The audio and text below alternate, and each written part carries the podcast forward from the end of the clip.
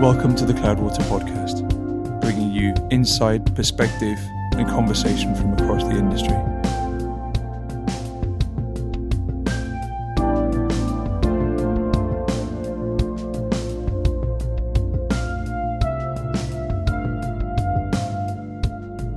Yeah, okay. Let's try this. Um, let's try this. This soda. Wh- which one's this?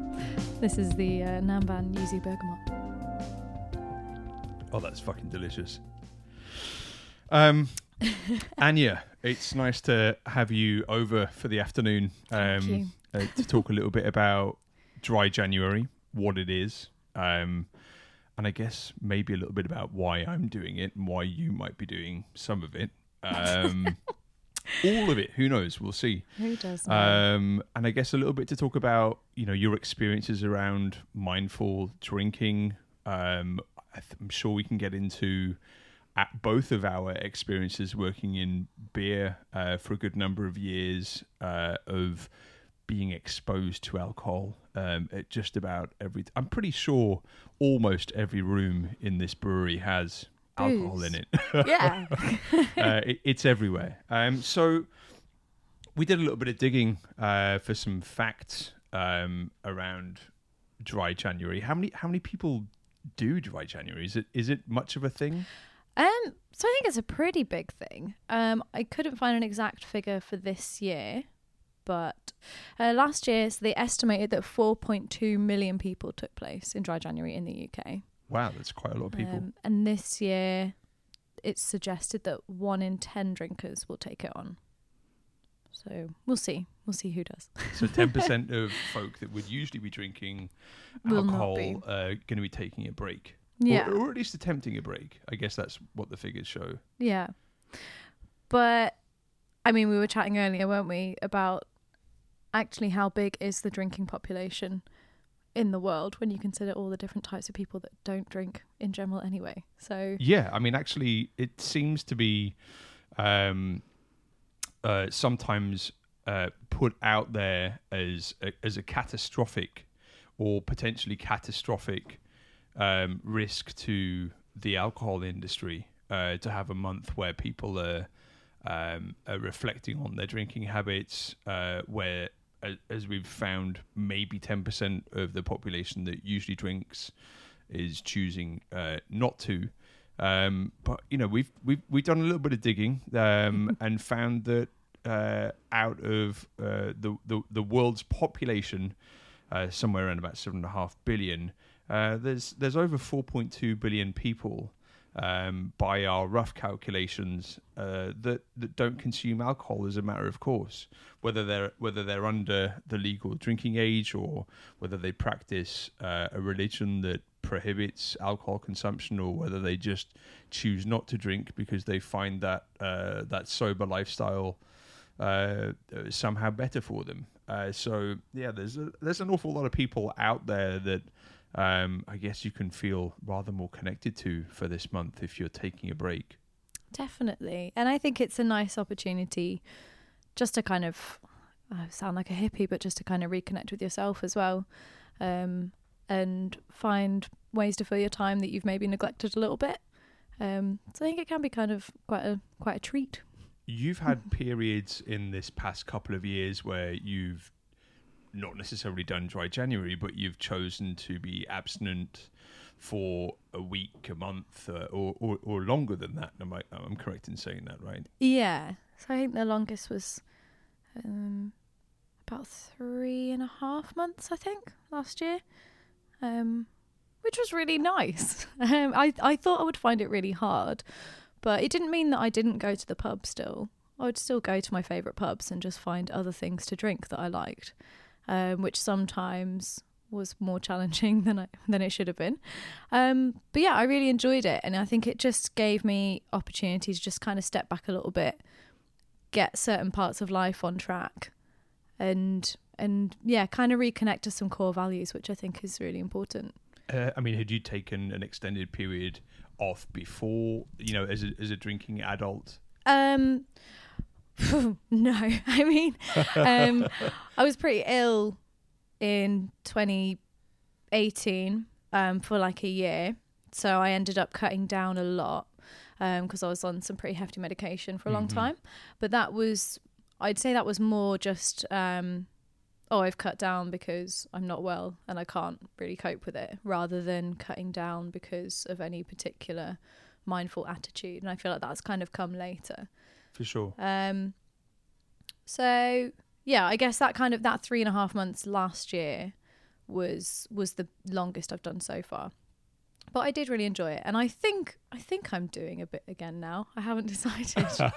Day at a time, see what happens. But yeah, I think I'm doing dry January. I think the really interesting point that you raised is um, dry January does not have to spell a decline in business for uh, establishments that do most of their business by selling alcohol currently. Uh, it's entirely possible to entice people in uh, with activities that aren't drinking alcohol, with products that aren't alcohol. Uh, you know, we've certainly seen a, a, a steep rise in drinking establishments uh, offering much better food. Uh, you know, food and drink coming together in a way that I don't think they have previously uh, in craft beer. Um, in the UK, I should say, you know, it's kind of rather the norm to encounter good food offerings in the states when you're in beer establishments, but it's it's starting to become a little bit more regular over here.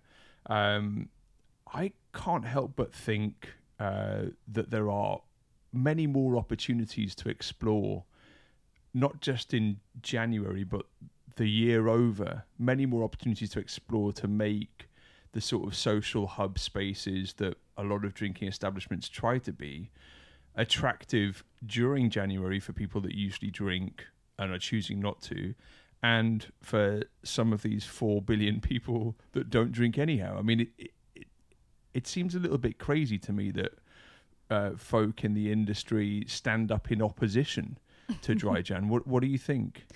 Yeah, I think. Well, yeah, I think we often forget like primarily the purpose of pubs and bars surely is to to satisfy like a social need. Um, for me, first and foremost, that's what going to these places is about. Um, and then drinking, if you're choosing to, is secondary to that. Um, so I think yeah, we kind of need to, excuse me, refresh our minds on on what the pub is actually for. Um, but yeah, we can absolutely make spaces more inclusive. I think you see more and more now a, a better offer for people that aren't drinking. But I think for a long time, it's kind of like if you're not drinking, you just have to have a pint of Coke or a soda and lime, which is really boring. No one wants to drink that much sugar. Like if No you're way, staying yeah, out terrible. all night. Um, so I think it's kind of nice to slowly see people changing the offer that they have, and you see more things like kind of kombucha, um, interesting tea menus, all this kind of stuff. Um, Yeah, I, I couldn't agree more. I think that I think that dry January um, could be seen as an opportunity in the same way that uh, you know. I mean, we're we're also January's become uh, a, a month where a lot of businesses start to focus on their on their vegan and plant based food offerings.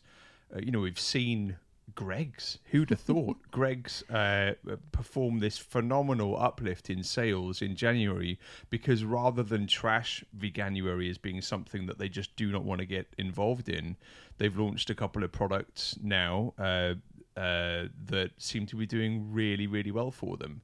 I uh, I'm going to suggest that uh, pubs and bars should figure that stuff out, um, you know, in drinks offerings, and not just in drinks offerings, but of course, you know, when you get together with people and you're not drinking, you're usually doing that around some kind of activity, whether that's meeting up over food, whether that's meeting up and and, and chatting. So you know, you need the music levels to not be too uh, too aggressive uh, in in in public spaces to do that. Uh, whether you're meeting up and there's some kind of other activity like uh, you know you're going to play a game together.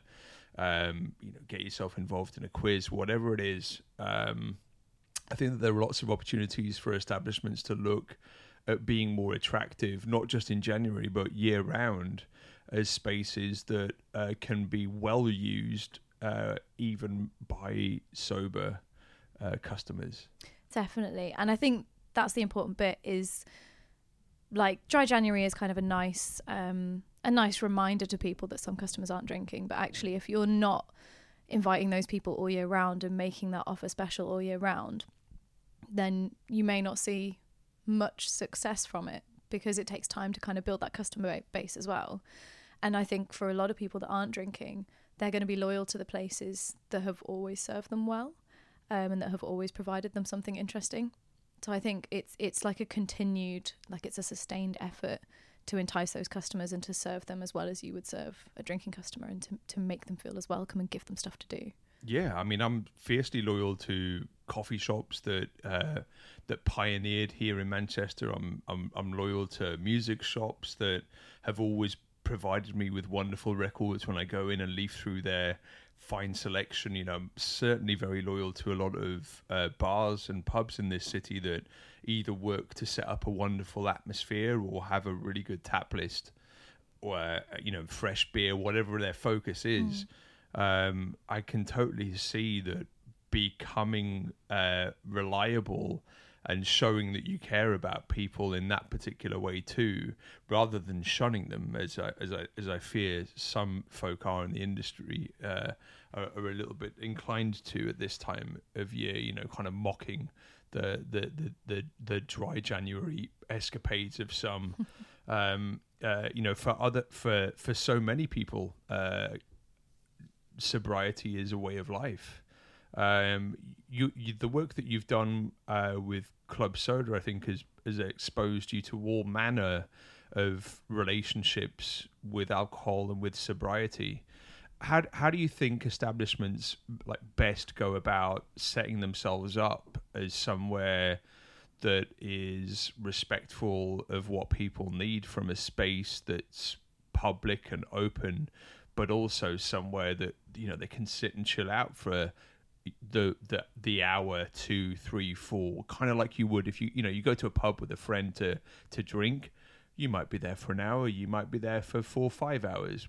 What what can establishments do to be attractive for extended visits to from sober drinkers? I think um yeah that's a good point. I think a lot of places make the assumption that someone who isn't drinking is not going to spend the same money as somebody that is. And I think often that's because you haven't got the things that they actually want to drink. So I think it needs a commitment to actually putting a range of drinks available that interest people, that give them the same level of choice and treat them like a grown up. Um, and to talk about those things as well. Like there's no point in putting, you know, a nice soda or an alcohol free beer in the corner of a dark fridge and then complaining that nobody bought it. Like, you know, you have to advertise it, like, you know, talk about it on your social media, tell people that it exists, write it on the menu. Oh my God, the amount of people that have some pretty interesting drinks and then just don't put them on the menu mm-hmm. and then complain that they never sell. Like, what? yeah, I mean, I think a lot of establishments, whether they're food led, whether they're alcohol led, um, or, or, whatever their business, I mean, they they put themselves out there as um, uh, as as providing an offering uh, that they've pulled together because they believe in it in some way, shape, or form. Mm. Um, and that might be a very specialty outlet that's really focusing on independent and freshness and whatnot. Uh, you know, it might be a, a, far more sort of approachable uh, establishment that's focusing on drinks that are probably going to be good for anybody's taste. Um, but I hear you on that. I think uh, so often I experience the low alcohol, non alcoholic drinks as being just really something that people feel like they have to do. They're not really that interested in it. But mm. we are living now in a world where it as you've said, it doesn't have to be the the saccharine, overly sweet, tooth rotting, mass produced soft drink. It can be something that's seasonal. Uh, it can be very low calorie it can be bloody interesting and have some of the same wonderful flavor attributes that you might find uh, in alcoholic beverages. Um, yeah, I think I think you I think you're really onto something there. It, it you know you you you're not going to feel respected to walk into an outlet as a sober person and uh, you know find that there's just a single choice for you, and no one really likes to give it to you anyway. Yeah. And I think it's about the language that we use as well. Like, I can't think of a good example, but you know, you kind of see like little memes and things that basically imply like that it's pointless to not drink or something like that. Like, I just think it's kind of a bit of a dated attitude. And like for me, if I'm in a period of time when I'm not drinking and I see a board outside that kind of mocks sobriety in an in an untoward kind of way, um, then that's a venue I'm not going to go to because I don't think that they're going to understand my needs as a customer. I mean, when people mock sobriety on an A board outside of their pub, are they saying that that you cannot have fun here if you're if you're acutely aware of your environment? you know, are, are they actually are they actually advertising how awful that place is if you're stone cold sober and fully aware of the people and how you're being treated? I mean, it's it's weird, isn't it? It Why is would you do that? I think a lot of it comes from feeling uncomfortable. There's that classic thing of like if someone says that they're not drinking, even if it's just there that day, it immediately makes you think about your own drinking because ultimately you can't really escape the fact that they've probably made a healthier choice than you've made.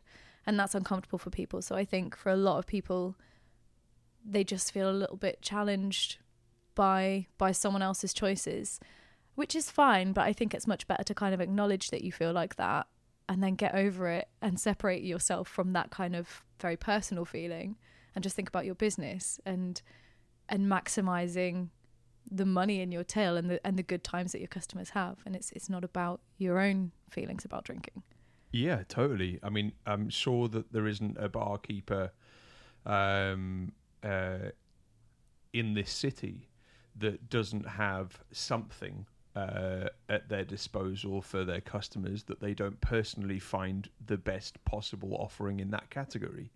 Not everyone's going to necessarily be thrilled about every single product that their customers are asking for um, that's fine, you know. And, and people, uh, people are in, in in the business of serving folk well, uh, you know, putting things in front of their customers that that their customers are asking for, or that they obviously really give a give a shit about themselves. But uh, yeah, I think that there's also there's all sorts of ways in which establishments can engage in this uh, uh, dry January thing um, without the the kind of animosity and the and the sense of sort of conflict or rejection. Um, it's probably not going away, is it? I mean, if we look at figures, um, of, you know, p- we pulled up some figures here of of sort of frequent drinkers, people drinking, you know, five plus days a week, and back in 2005, 22 percent of men were drinking five plus days a week and 13% of women. And th- and those figures have dropped a lot. Uh, Yeah. you know we've shared we've, we're down 10% in 2017 to just 12% of, of, of men saying that they drink five or more days a week and just 8% of women. I, we've we've read it a lot in the press uh, we've seen it a lot in the news we hear whispers of it throughout the industry from both the alcohol industry looking at the you know the rise of of, of the of the the sober millennial um, through to you know movements like Club Soda finding more and more footing uh, and and more and more of an audience. Uh, Dry January is not going away, so it definitely strikes me as something that's worth engaging in positively. Yeah, I think so. And I think it's also a really good time to actually experiment and find out what works for you as a venue that can support you throughout the year. You know, if, if you find a product that's really great in dry January, then keep it and shout about it all year round. Um, but yeah, I think, and also with young people, um, it's like there's a lot of stats that kind of suggest that young people more and more are actually never really starting drinking and Mhm. just choosing not to really bother. Um, so yeah, there's there's I think I, I increasingly am frustrated when I meet people in the industry that are still like, oh, I think it's just I think it's just newspapers saying things, and I'm like, no, it's it's definitely happening. Like every week, someone you know, someone that I have met at some point will message me on Facebook and be like, "Oh, I'm interested in in moderating my drinking and like because I've sort of shared articles about it or whatever, and they're like, "Oh, if you got any advice, or can you point me in the right direction, or which alcohol-free beer should I try, and all this kind of stuff." Like, it's definitely happening. For sure. but yeah, I think as well, like especially for younger people, I think the more and more um, we use social media, I think the more pressure people feel to behave in certain ways and be seen to be a certain thing. So I think for a lot of people, you know, if their kind of persona, particularly online, is that they're they're slim and they work out a lot, they don't then want to be caught, you know, in a video vomiting on themselves. like it's it's there's a lot of pressure on people, I think, to behave in certain ways. Yeah, I think if Um, I'd lived my uh, teenage years Now, online shit. now, I'd be fucking terrified. No, Like, I'd be in a know, permanent state of you know, anxiety. cancel culture and all this kind of stuff must weigh heavy on, on you know in the hearts of of younger people that are trying to make you know trying to make a place for, and a space for themselves in the world. Uh, it must be terrifying to run the risk of um, outing yourself as a regular human being. Not perfect. Um, Definitely. Yeah, I can't imagine how that how that pressure unfolds on folk. What you you are possibly probably engaging in dry January. I think why, so. Why is that? What are you going to get out of it? Well, so I cut down a lot in the last couple of years anyway because I was a bit miserable and I found that exercising and challenging myself to exercise was a really good way to get myself out of a bad headspace. And if you want to exercise more, you definitely need to drink a little less if well, if you're a regular drinker, which I was because I worked in beer. Um, so I, I noticed the benefits then anyway, and then with being unwell, um, again just kind of got used to not drinking very much, and then having this um, this break towards the end of last year, that three and a half months. Um, that was a very intentional break, and that was all about thinking about my drinking, thinking about how I've drunk historically and how I'd like to drink in the future. Because I, I love beer, I love I love I love booze, I enjoy drinking, um, but I don't necessarily enjoy the long term impact that it has on me if it gets out of balance. yeah, for sure. I can resonate with that. yeah. So that break was about finding, I suppose, finding where I sit with it and thinking about whether there's a place for it in the future, which I think there is. I hope that there is because I enjoy it, but we'll see. Um, but I mean, Drew from Club Soda, so he talks about there being like two types of happiness that play into drinking. So you have your hedonic happiness, which is kind of like your in the moment euphoric feeling that you might get from being on Yeah. a roller coaster or you know from being a bit pissed um, and then you have your eudaimonic happiness which is more of a kind of long term feeling um gosh what's the word? A feeling of satisfaction and meaning in your life that, Mhm. that brings a, a deeper more long-term happiness. And i feel like when i wasn't drinking i got more of that. I got more of that sense of purpose. I was more productive. Um, and i think i just took more steps towards the lifestyle that i want to have so now for me it's kind of i want to work out how i introduce drinking in a way that doesn't take away from that long-term goal of being healthy and happy and being really productive I mean, that sounds great. Um, I um, I tracked my drinking a couple of years ago Mm. because I was concerned as a person working in beer. Um, uh, you know, I, I represent the brewery a lot at events, uh, and at one point, all of that uh, social and professional activity happened um, with alcohol, around alcohol, Mm. often around very heavy drinking, um, really quite sort of destructive drinking. Uh, and I engaged in, I, I guess I engaged in, in sort of drinking habits that have never really been my own,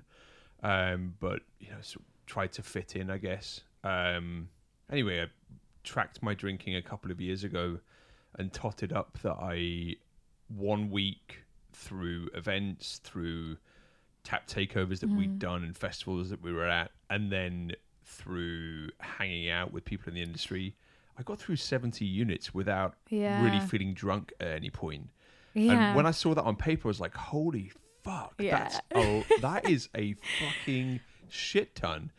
and I encouraged a bunch of um, my colleagues here at the brewery to track their drinking, and we got some really shocking numbers through. Some people were way lower than they thought. Some people were way higher, and that definitely encouraged me to take another um, another little period off. I took a month off, and I, I felt great. I- Yeah. I, you know, within days, I started sleeping better. Uh, my sleep was deeper. Um, and I'm noticing exactly the same thing now. I'm like, you know, it's January the 3rd. Um, um, I had my last drink at probably one o'clock in the morning um, on New Year's Day uh, as we celebrated in the new year here at, uh, at the tap room. And um, and I've already started sleeping better. Yeah. And you know, I've, I've been wearing like one of these activity tracking watches now for the past year and a bit, and I noticed that my heart rate when I'm stone cold sober and I'm asleep gets down to like forty nine. yeah, mine too. Mine has dropped loads. 46 you know like by the end of the night my heart rate has really slowed down certainly in the very low 50s Mm-hmm. often in the high 40s i've been through that data you know as accurate as it gets there's a constant to its accuracy or inaccuracy so i'm happy to i'm happy to rely on it but um as accurate as it gets when i've had a drink my heart rate only gets down to like the mid 70s the high 70s Yeah. which right now i mean you know i'm sat with this microphone in my hand sat upright on you know on my drum stool at my desk.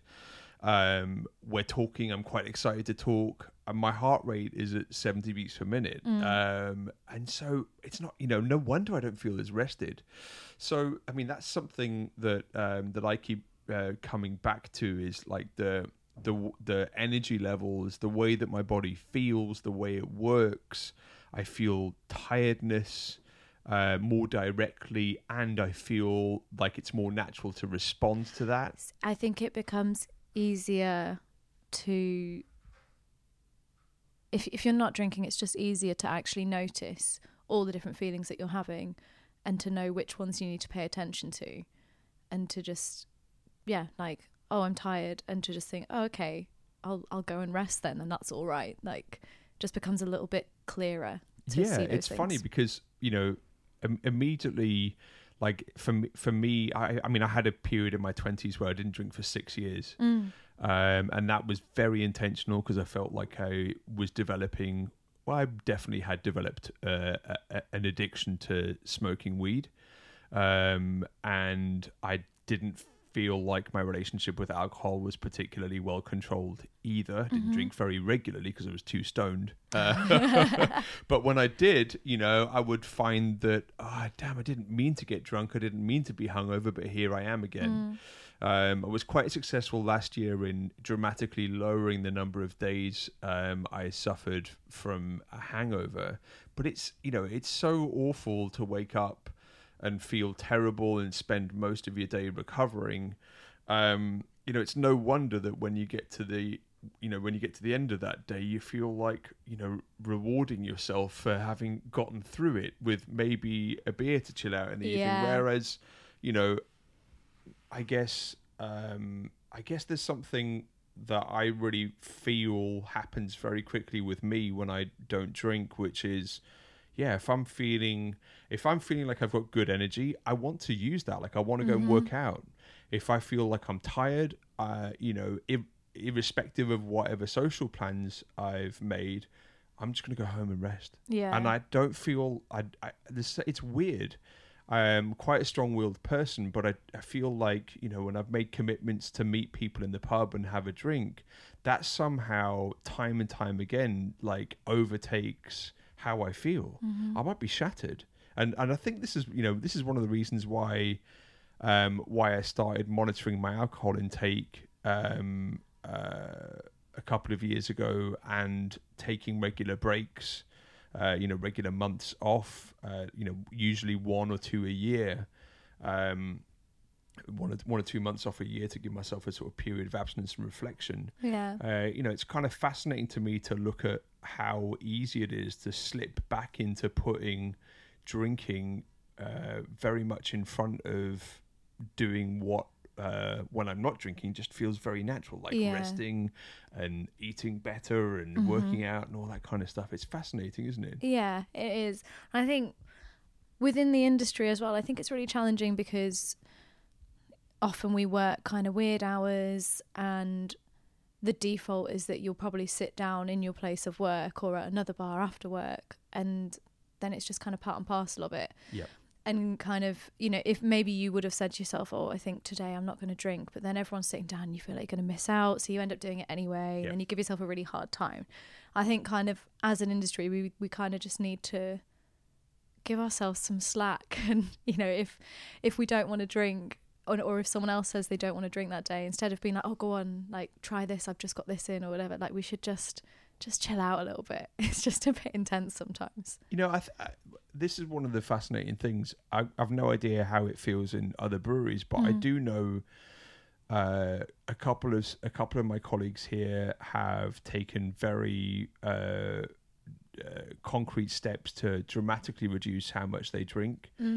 It's it's definitely uh, you know it's definitely created a conversation or two that might not have taken place.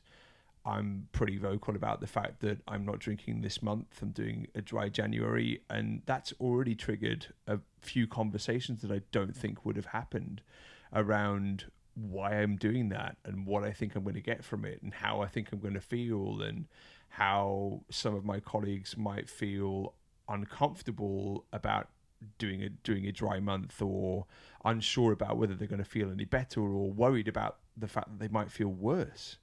Um, but I think that you know, I think that the industry making more and more space to respect the fact that uh, you know we're working around alcohol day in day out. There are always uh, beers here that we uh, happily donate. One of the benefits of working at the brewery is we give a lot of ba- beer away to um, to the staffs uh, so that they can analyze our work in the comfort of their own home, give some feedback, etc., etc., or just kick back and enjoy it. But it means that people are being given a lot of alcohol that I guess they're not really tracking because it's not like they're going down the pub and oh I had three pints from them at the pub Yeah. or I had like a glass and a half of you know wine at the at the restaurant with mm. lunch. That kind of drip feed, that constant supply, you know, the events where the expectation is mm-hmm. you meet up and you drink together, um, maybe till very late Yeah. you know maybe excessively. There is a lot of pressure in the industry so i think anything that we can do uh, to remove that pressure and help people relax and feel comfortable to say hey i'm uh, i'm not drinking at all. Yeah, I think one of the interesting things as well is that we're all so used to having either free or discounted booze that um, I think a lot of the time we maybe are less inclined to track our consumption because it's not having as much of an impact on our wallet as it would if we worked in a different industry. for sure totally Um, and that's something that I keep thinking about at the moment because if I if I were to drink the way I used to drink, um, and I don't think that was even like astonishing amounts, but it was like you know regular kind of pint here, pint there kind of thing, and I'd have spent a lot of money if if I was paying normal sure. prices for that for that stuff, and like when you go to events and it's just kind of free. So I think it's yeah, it's just that kind of. I think we've just lost our our little kind of grasp on on what's realistic a little bit. yeah i quite agree i mean that's that's one thing that i immediately start tuning into Mm. uh, as I say this, th- it, it's weird because it's such a simple change in life to to abstain from drinking alcohol for a period of time. Just immediately causes me to reflect on things like this. Um, so that's one of the reasons why I find it pretty useful. Um, that I, I guess that kind of goes into um, Rachel uh, from over in, in Harrogate. She run, runs a, a wonderful Women on Tap uh, festival every year and lots of other events. Um, she's wrote in uh, on Twitter uh, with a question um, saying it's supposed to be better health wise to reduce alcohol to less days a week all year than to do a full dry month. Yeah. I wonder if for a lot of people, finances are the main driver in January. In in a might as well as I'm skin anyway way. Anyway, uh, please talk about how, if you're not fully skinned, you can continue to support the beer industry and pubs throughout January whilst also still fulfilling your own personal goals. I mean, Yeah. w- I guess we've already covered a little bit. yeah, Like, go to the pub and spend your money. but, yeah, I mean, but buy the buy the good stuff. I think I think the onus is on the the onus is on, as we've said, pubs and bars to accommodate yeah, their community's needs. yeah, And if and if ten percent of your customers are choosing to be dry in January, I think berating them is not a good look. No. I think putting a good selection um, uh, of on your bar available, promoting that, uh, you know, making sure that you're advertising yourself as, as an inclusive space and not just a space for people to come and drink and that's it. Because you know, I've been to a lot of beer bars with my mother who doesn't particularly my like drinking doesn't beer, drink. you know, and and it and it, uh, it it's always sad when I get to I get to sort of go somewhere and I say let's go, you know, let's go and check this place out, mum, and walk in and there's, there's some great really great beer and I'm having the time of my life and you know she's got like a super sad drink that she doesn't really care about it's Yeah. yeah I think that's a really big thing. If I'm not drinking and I know that I'm meeting friends in a certain place and like maybe I haven't chosen the venue or whatever and I go and there's not something that I want, but you kind of feel like you have to buy something because you're there enjoying the space, so you should contribute and, and you're socializing and people feel weird if you don't have a drink of some form in your hand. But then I get I feel really resentful if the drink that I've bought is like a pint of Coke because I'm just like I don't want that. I don't want to spend Yeah, my money on that. Like I want to spend my money and feel good about having spent it. So yeah, it's totally about giving people something decent to pay for. yeah I think that's I think that's definitely the way in which you know you can get out there and support uh, pubs that are in turn supporting your choices um, I think that's something that I would definitely say in response to Rachel's question there Yeah.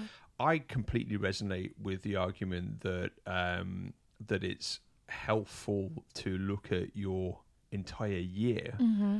and not just focus on having one month off and Yeah. then obliterating yourself for 11 months of the year. I always think it's weird if you're going to take a month off.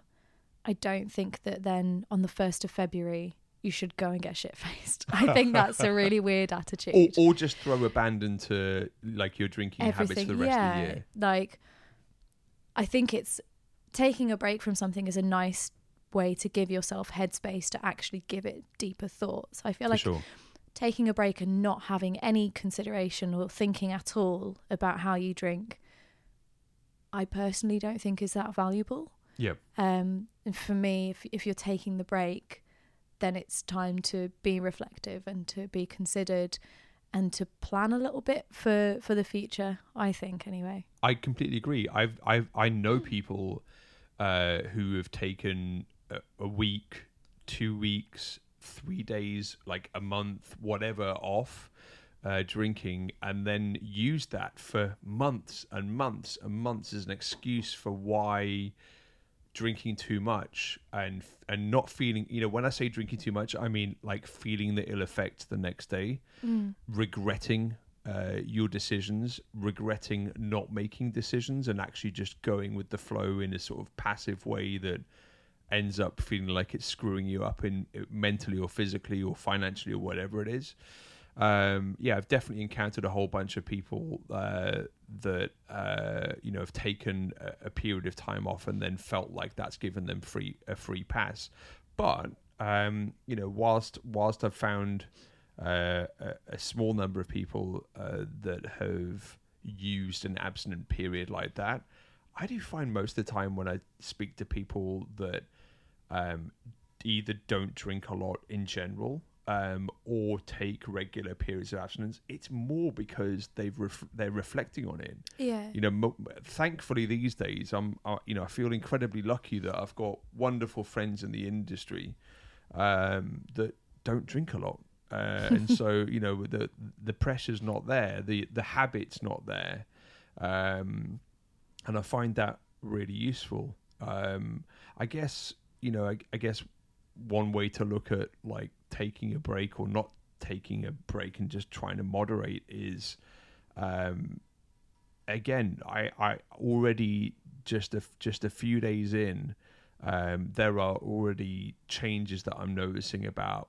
my quality, quality of sleep, Mm. uh, therefore about my energy levels. I feel better today than I have done in months and months, Yeah. and that's while there's like there's this ho- horrible virus going around in Manchester that's struck my wife down. I'm desperate not to get it. I'm pretty paranoid that I'm going to get it and be horrendously sick this weekend. But but I feel great. I feel full of energy, um, and and that's that's a really cool thing. And I'm I'm very keen. I've set out like a whole list of achievements that I want to get through with the extra time Mm-hmm. that I've got. I mean, I know that we're both saying, yeah, we're still gonna, you know, still gonna get to the pub, still gonna hang out with people, um, still gonna make sure that we're putting money over the till. I mean, I probably can get to more pubs this month than I usually would because I can bloody drive between them if I want to. you know, true. Um, or or I'm or I'm not going to get to one place and have that first pint and be like, I can't be asked going anywhere else. I Yeah. mean, we all know that happens a lot. Oh my god. Um, so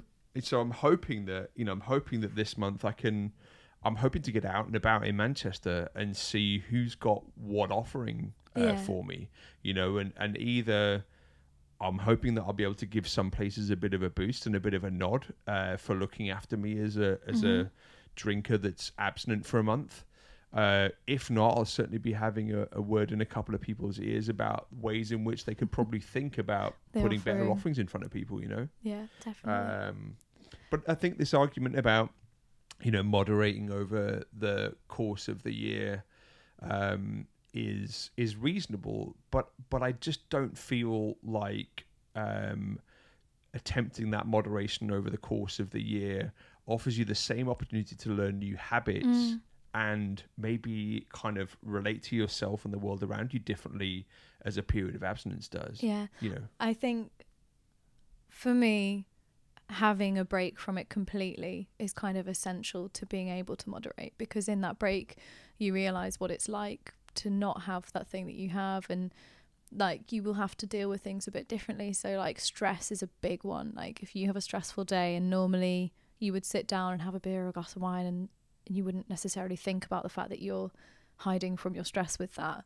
But then Yeah. if you have a period of time where you can't do that you start to really notice what stress feels like and then you start to think about why you're actually feeling stressed and then you start to think about what you can do to get rid of it. And you just start to learn i think you learn skills about how to cope with things. So kind of when i am drinking now a rule that i have for myself is that if i'm really unhappy or if i'm really stressed and anxious those are the times when i will not have a drink because those are the times when i think i should i should process things without it That's dope. I mean, I kind of I do something similar when I'm really tired. I've not slept, and maybe usually that's because of stress. You know, kind of.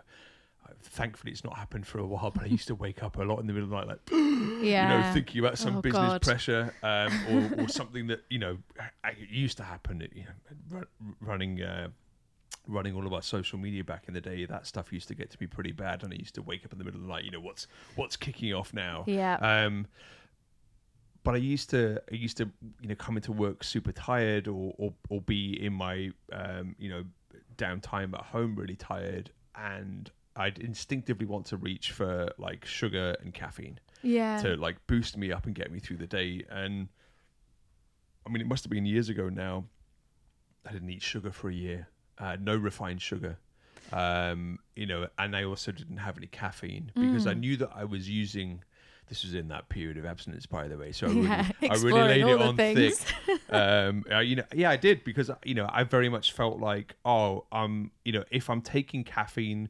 because otherwise i can't get through the day then i'm just using that as a bit of a crutch. Why aren't i figuring out how to rest uh, more effectively? Yeah. You know what, like how can i figure out how to be more at ease how to de-stress how to boost my energy levels Mm. but in that non kind of like short-term artificial way. Um, and so yeah i completely resonate with that. I, I do think a period of abstinence gives you a pause for reflection.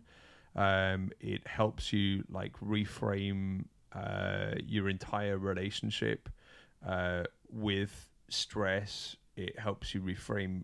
For me i'm quite an anxious person. I've suffered a lot with yeah. Anxiety i've had phobias of tens of things over the years panic you name it yeah um and I, I and you know and again i find periods of abstinence really useful to help me appreciate the fact that like hitting the gym and lifting weights is far more effective than anything else I, I've ever done Mm. personally um, for chilling out and relaxing. As is like, I mean, it's cliche, but it like taking a nice walk in the park, Yeah. gonna go, you know, going to see a, a movie and Mm. laughing your tits off for a couple of hours. All these things are, are like really effective ways of de-stressing. Yeah.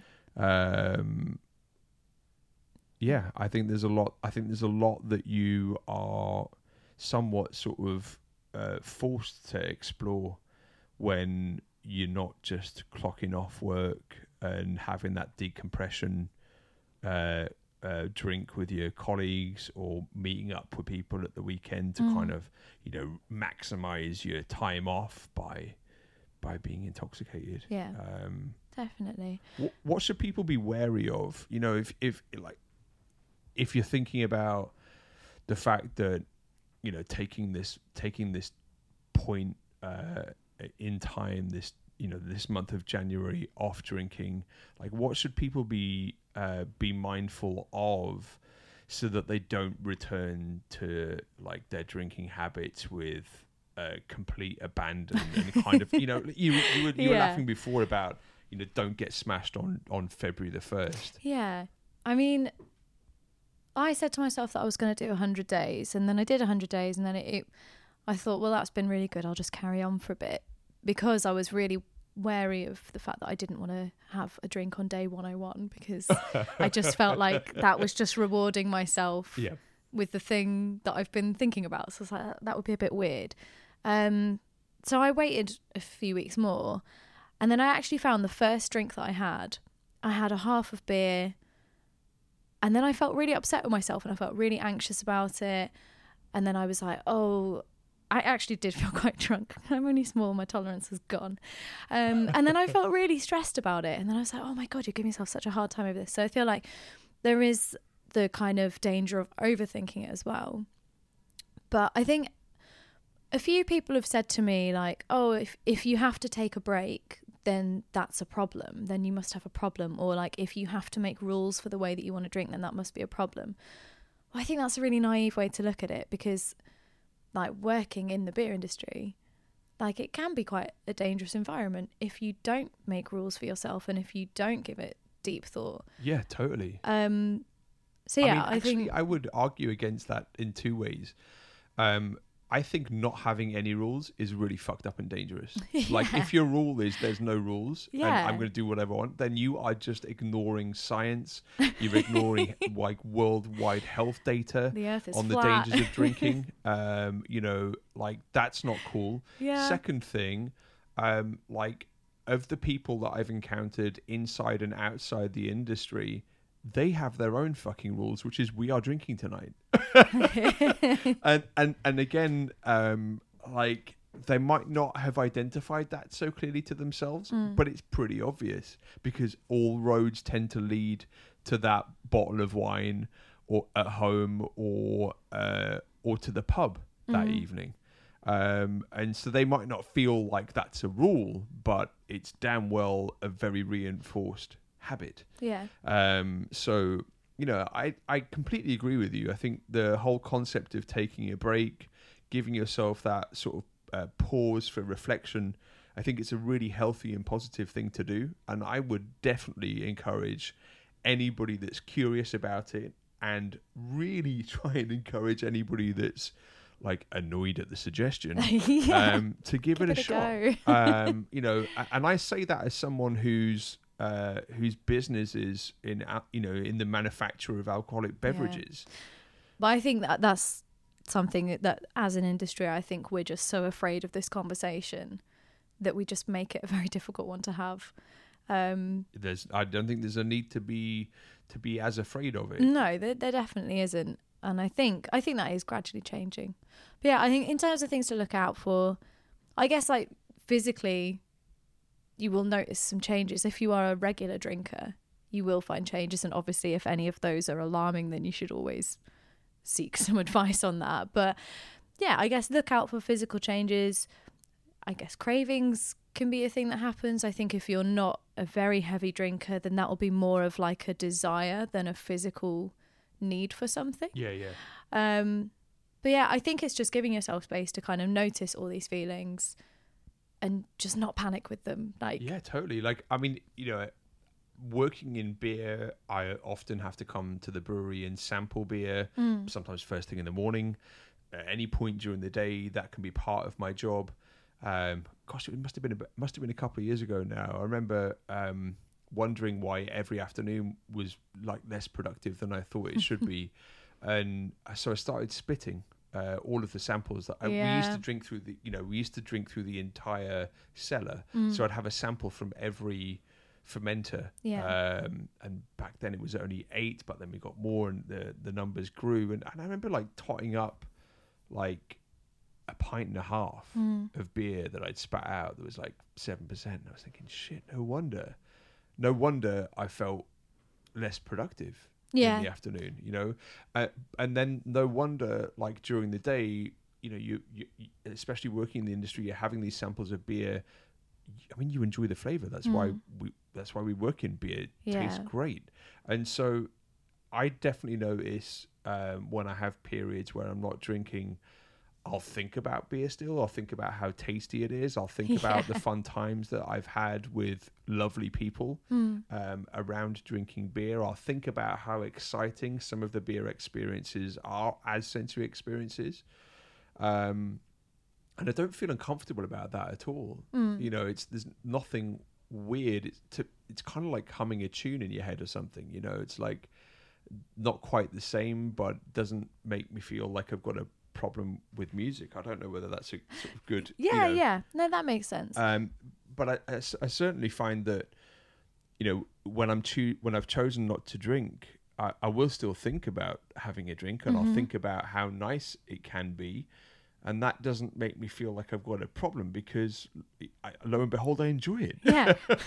it's kind kind of what you do. so so yeah so I, like I don't feel I don't feel like people should be should be kind of nervous about you know I'm I'm gonna I have no aspiration to have this period of time not drinking and also not think about beer at all I mean mm-hmm. it goes without saying it's my job to think Yeah. about beer a lot so I do but you know if you're somebody that's a that's a that's a, a casual drinker or you even if you're an enthusiast and you spend a lot of your time obsessing about beer like don't expect to take a month off and never think about beer Yeah, never think about the wonderful flavors or the aromas or whatever. Like that's going to happen and that's cool. Yeah. i guess it's kind of like you know when we when we meditate um thoughts happen uh, incessantly all Yeah. the time. It's maddening.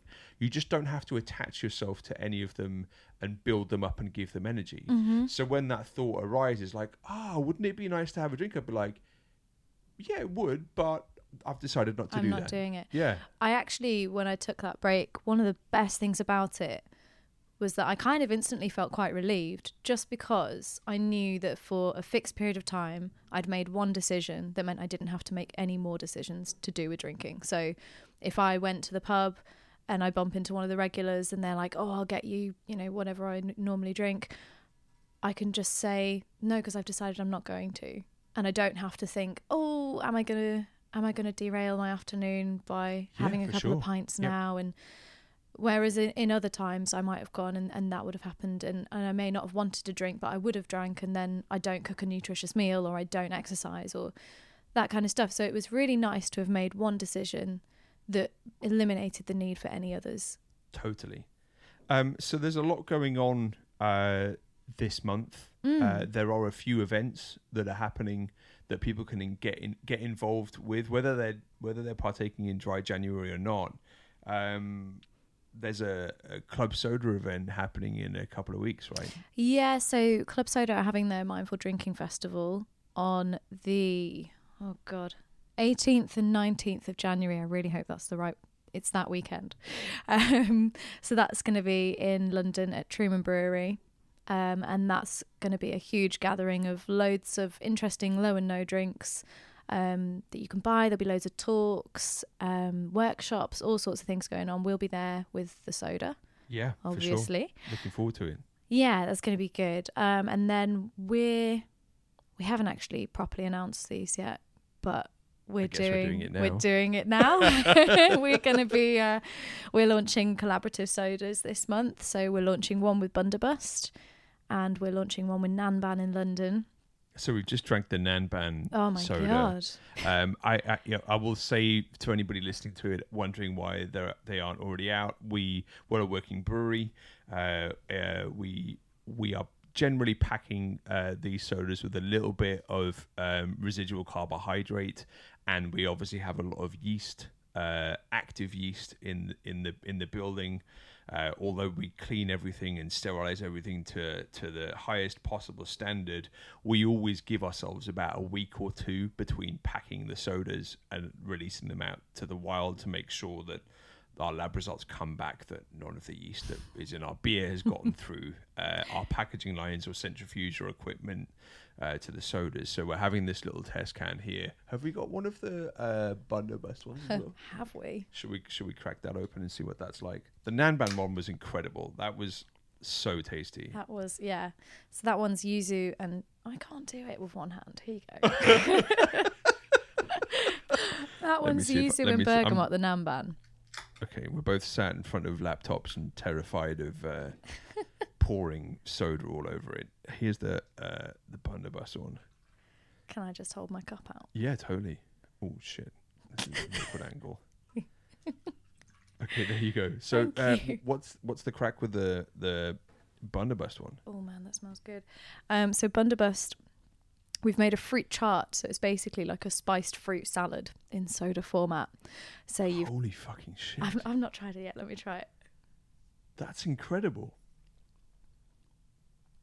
I'm not. I, I, re- buzzing. That's I really don't think I've had a drink like that before.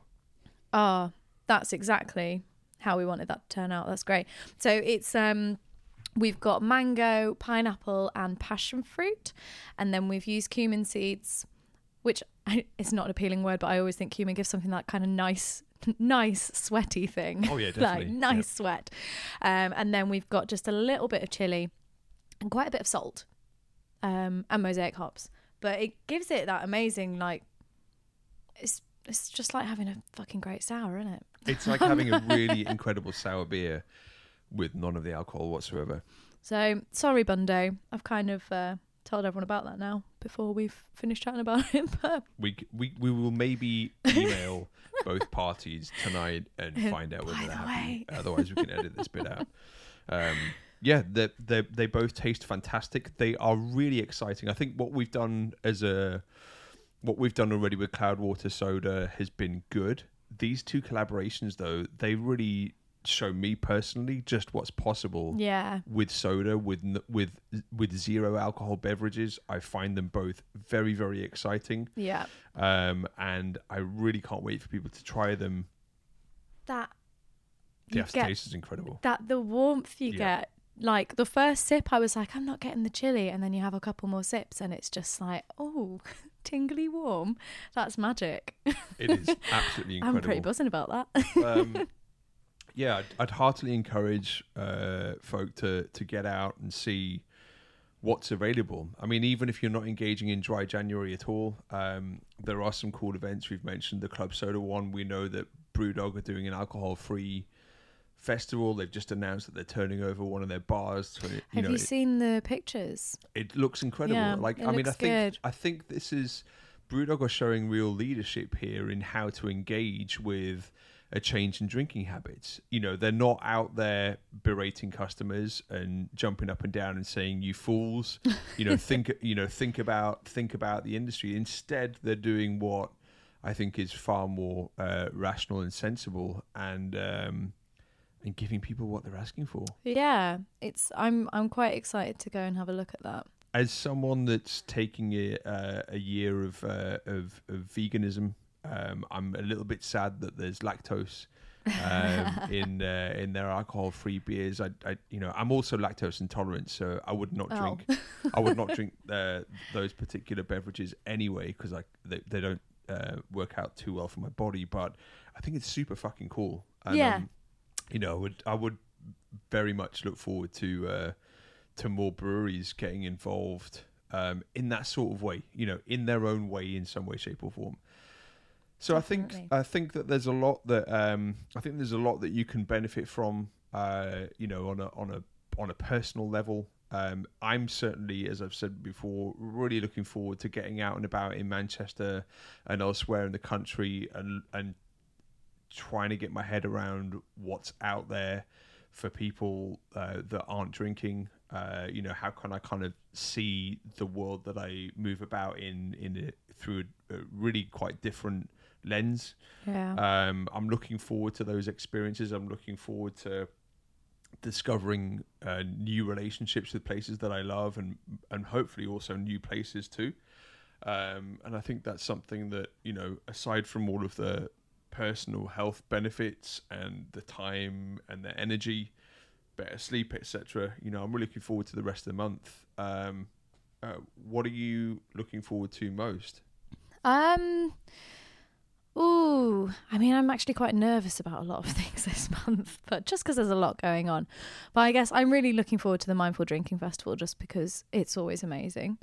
Um, So uh, we went to um, we went to the f- a festival last year. that Yeah. presented like an incredible array of drinks. Like I had flavor experiences there that were just as exciting as any flavor experience I've had through beer, yeah, but with no alcohol. Yeah. The atmosphere was incredible. Same kind of jovial conversation, you know, like a lot of lovely people. I'm I'm really hoping I can make it to uh, the Mindful Drinking Festival I in January. so, yeah. Um, yeah. So it's going to be an absolute blast. I've got a couple more questions come through um, from Twitter, so let's dig into them before Mhm. we tie things up. Um, do you not have to taste new batches to ensure they are right? Would that count as drinking booze, or are you making an exception as it's a professional requirement? This is from Billy on Twitter.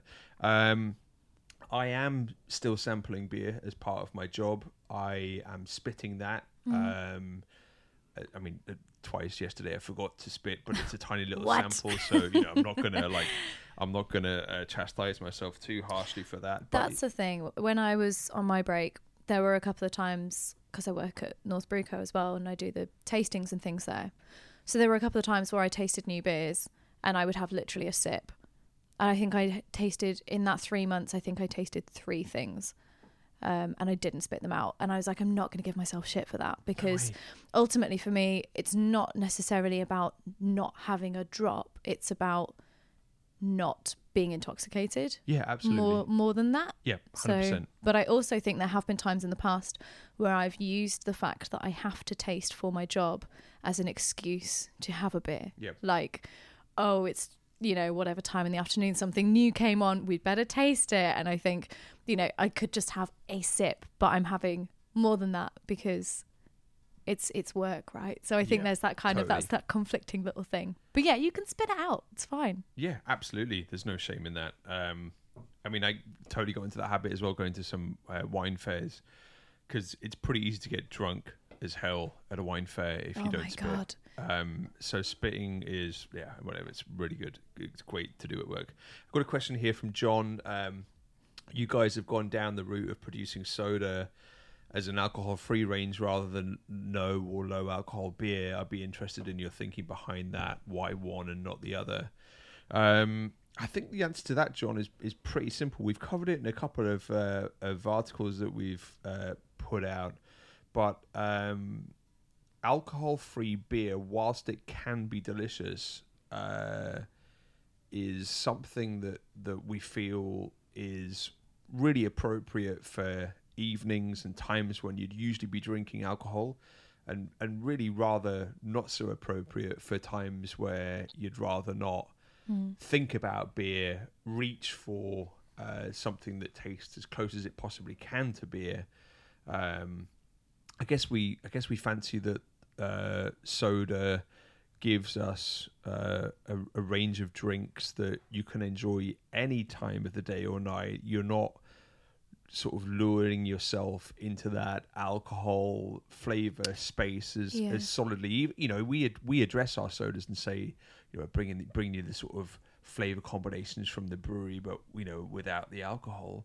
Um, but we're not we're not giving you that kind of beer flavor. Mm. Um, th- there might be a, there might be a lot of ingredients that are unique and novel to beer, but it's not quite the same thing. Yeah. And I think, you know, we've talked about it before in articles and things, but just the idea that we can actually reach more people because if you don't like beer or if you've never drank beer, you're not going to drink an alcohol free beer. If if you like flavor and someone says here's a soda that has nice flavor, you're more likely to drink that. so I think it means we reach more people. Something I've noticed about myself in the last few days is that my house is currently packed full of alcohol free drinks. Like I get sent a lot of samples anyway, but I ordered loads of stuff for Christmas because um, we actually had we had a dry Christmas day in our household and we've got loads of like alcohol free gins, proseccos, beers, all sorts of stuff that I really enjoy. But in the last few days, I haven't been drinking any of them because I just don't want to drink anything that I even associate with alcohol because I just don't fancy it right now. Yeah. So sure.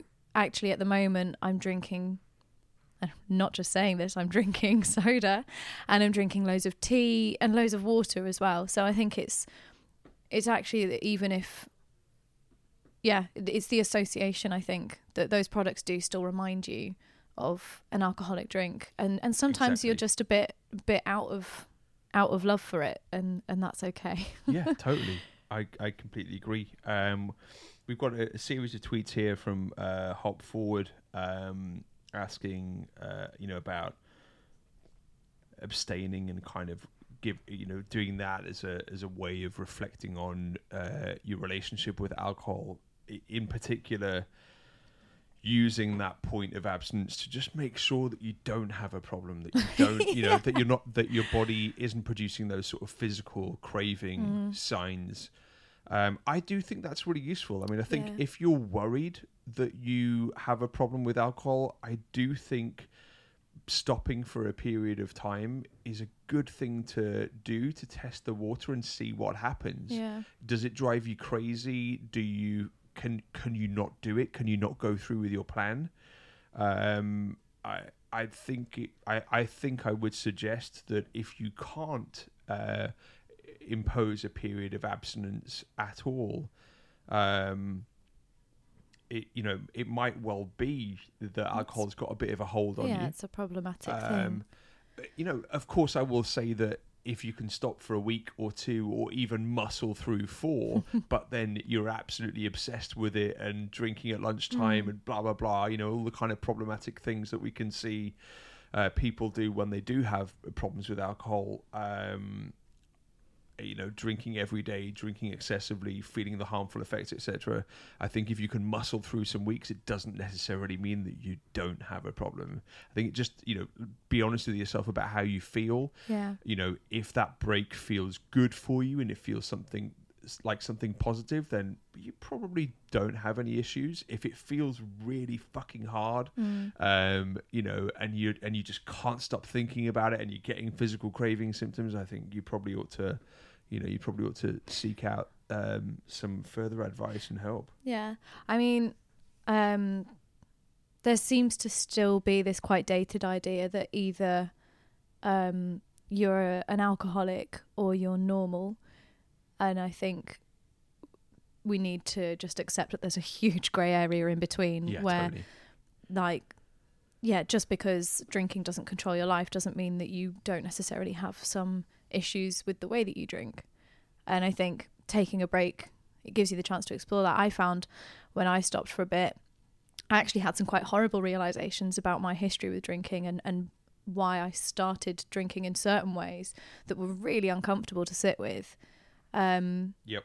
and that doesn't mean that I have a terrible drinking problem. It just means that I've noticed something about the way that I was drinking that I didn't like, and then I can do something about it. Like, yeah, for sure. Like some of the ways in which like you're triggered to drink, yeah, or or you find yourself the way that you find yourself drinking to overcome like social anxiety. Yeah. You know, and so you can start to work on that sort of stuff.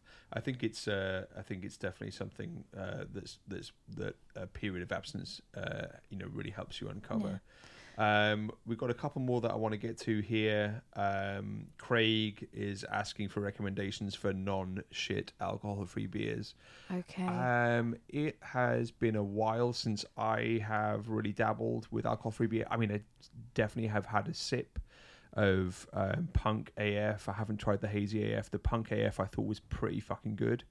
Um, what recommendations could you make for Craig for an alcohol-free beer that you think's tasting pretty banging? I mean, um, Big Drop, I think in the UK are doing some pretty exciting things. Um, and I do think their stout is really good. You know, I also think whenever you're approaching an alcohol-free alternative, don't place the expectations on it that you would put on a full-strength beer. Like it's just not going to be the same experience. So I kind of treat these drinks as a, a sort of a totally separate category. Like it's just a tasty drink. It doesn't have to live up to the best stout I ever had.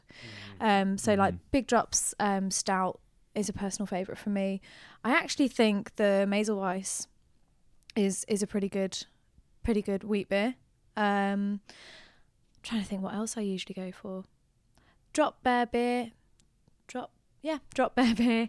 Um, are doing they do three beers now. There's a pretty interesting again. Like I wouldn't say they're comparable to to a nice pale ale, but it has it's reminiscent of that and it has some lovely flavour and some good body to it and it's an enjoyable drink. I do think um, the Thornbridge Big Easy, which I think they've just rebranded, but I can't remember what they've renamed it. But that's a cracker, I think. Yeah, for sure. Uh, okay, that's great. Um, that's some really good recommendations there.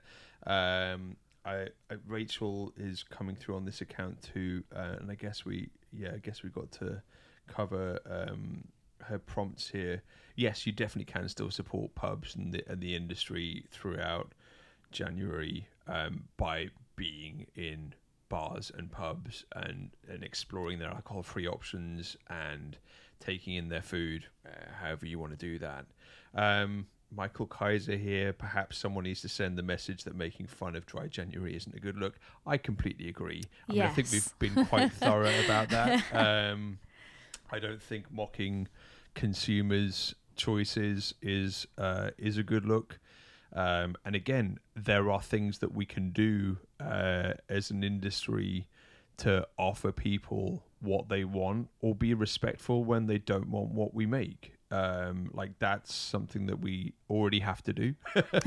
uh, you know, I'm quite mindful of the fact that folk don't just drink our beer. Um, I, I don't just drink our beer. Um, and so that's something that I'm already comfortable with. so yeah, definitely, um, it would be a really good move for the industry, I think, to um, to rein in its attempts at sort of mocking people taking time off. Yeah. There's a lot of people out there that are going to be put off by that as we, you know, as we started this whole thing with. Uh, billions of people that don't drink alcohol uh, maybe tuning into your mocking tweet and thinking, you know, look at look at all the people you're putting off, pal. Yeah. Um, yeah. Okay. Look, Anya, it's been great to talk. Uh, thanks very much for sharing some of your experiences and reflections. Um, I think that this is a really cool month for getting out and about and seeing what's available. Um, the festivals that we've outlined are going to be great experiences for people that want to see what's available to them.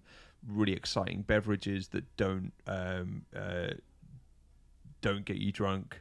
Really exciting beverages that still give you a lot of those unique um, flavor experiences that you're looking for in beer um, and in other drinks categories. You know, there's some really interesting um, alcohol-free spirits out there.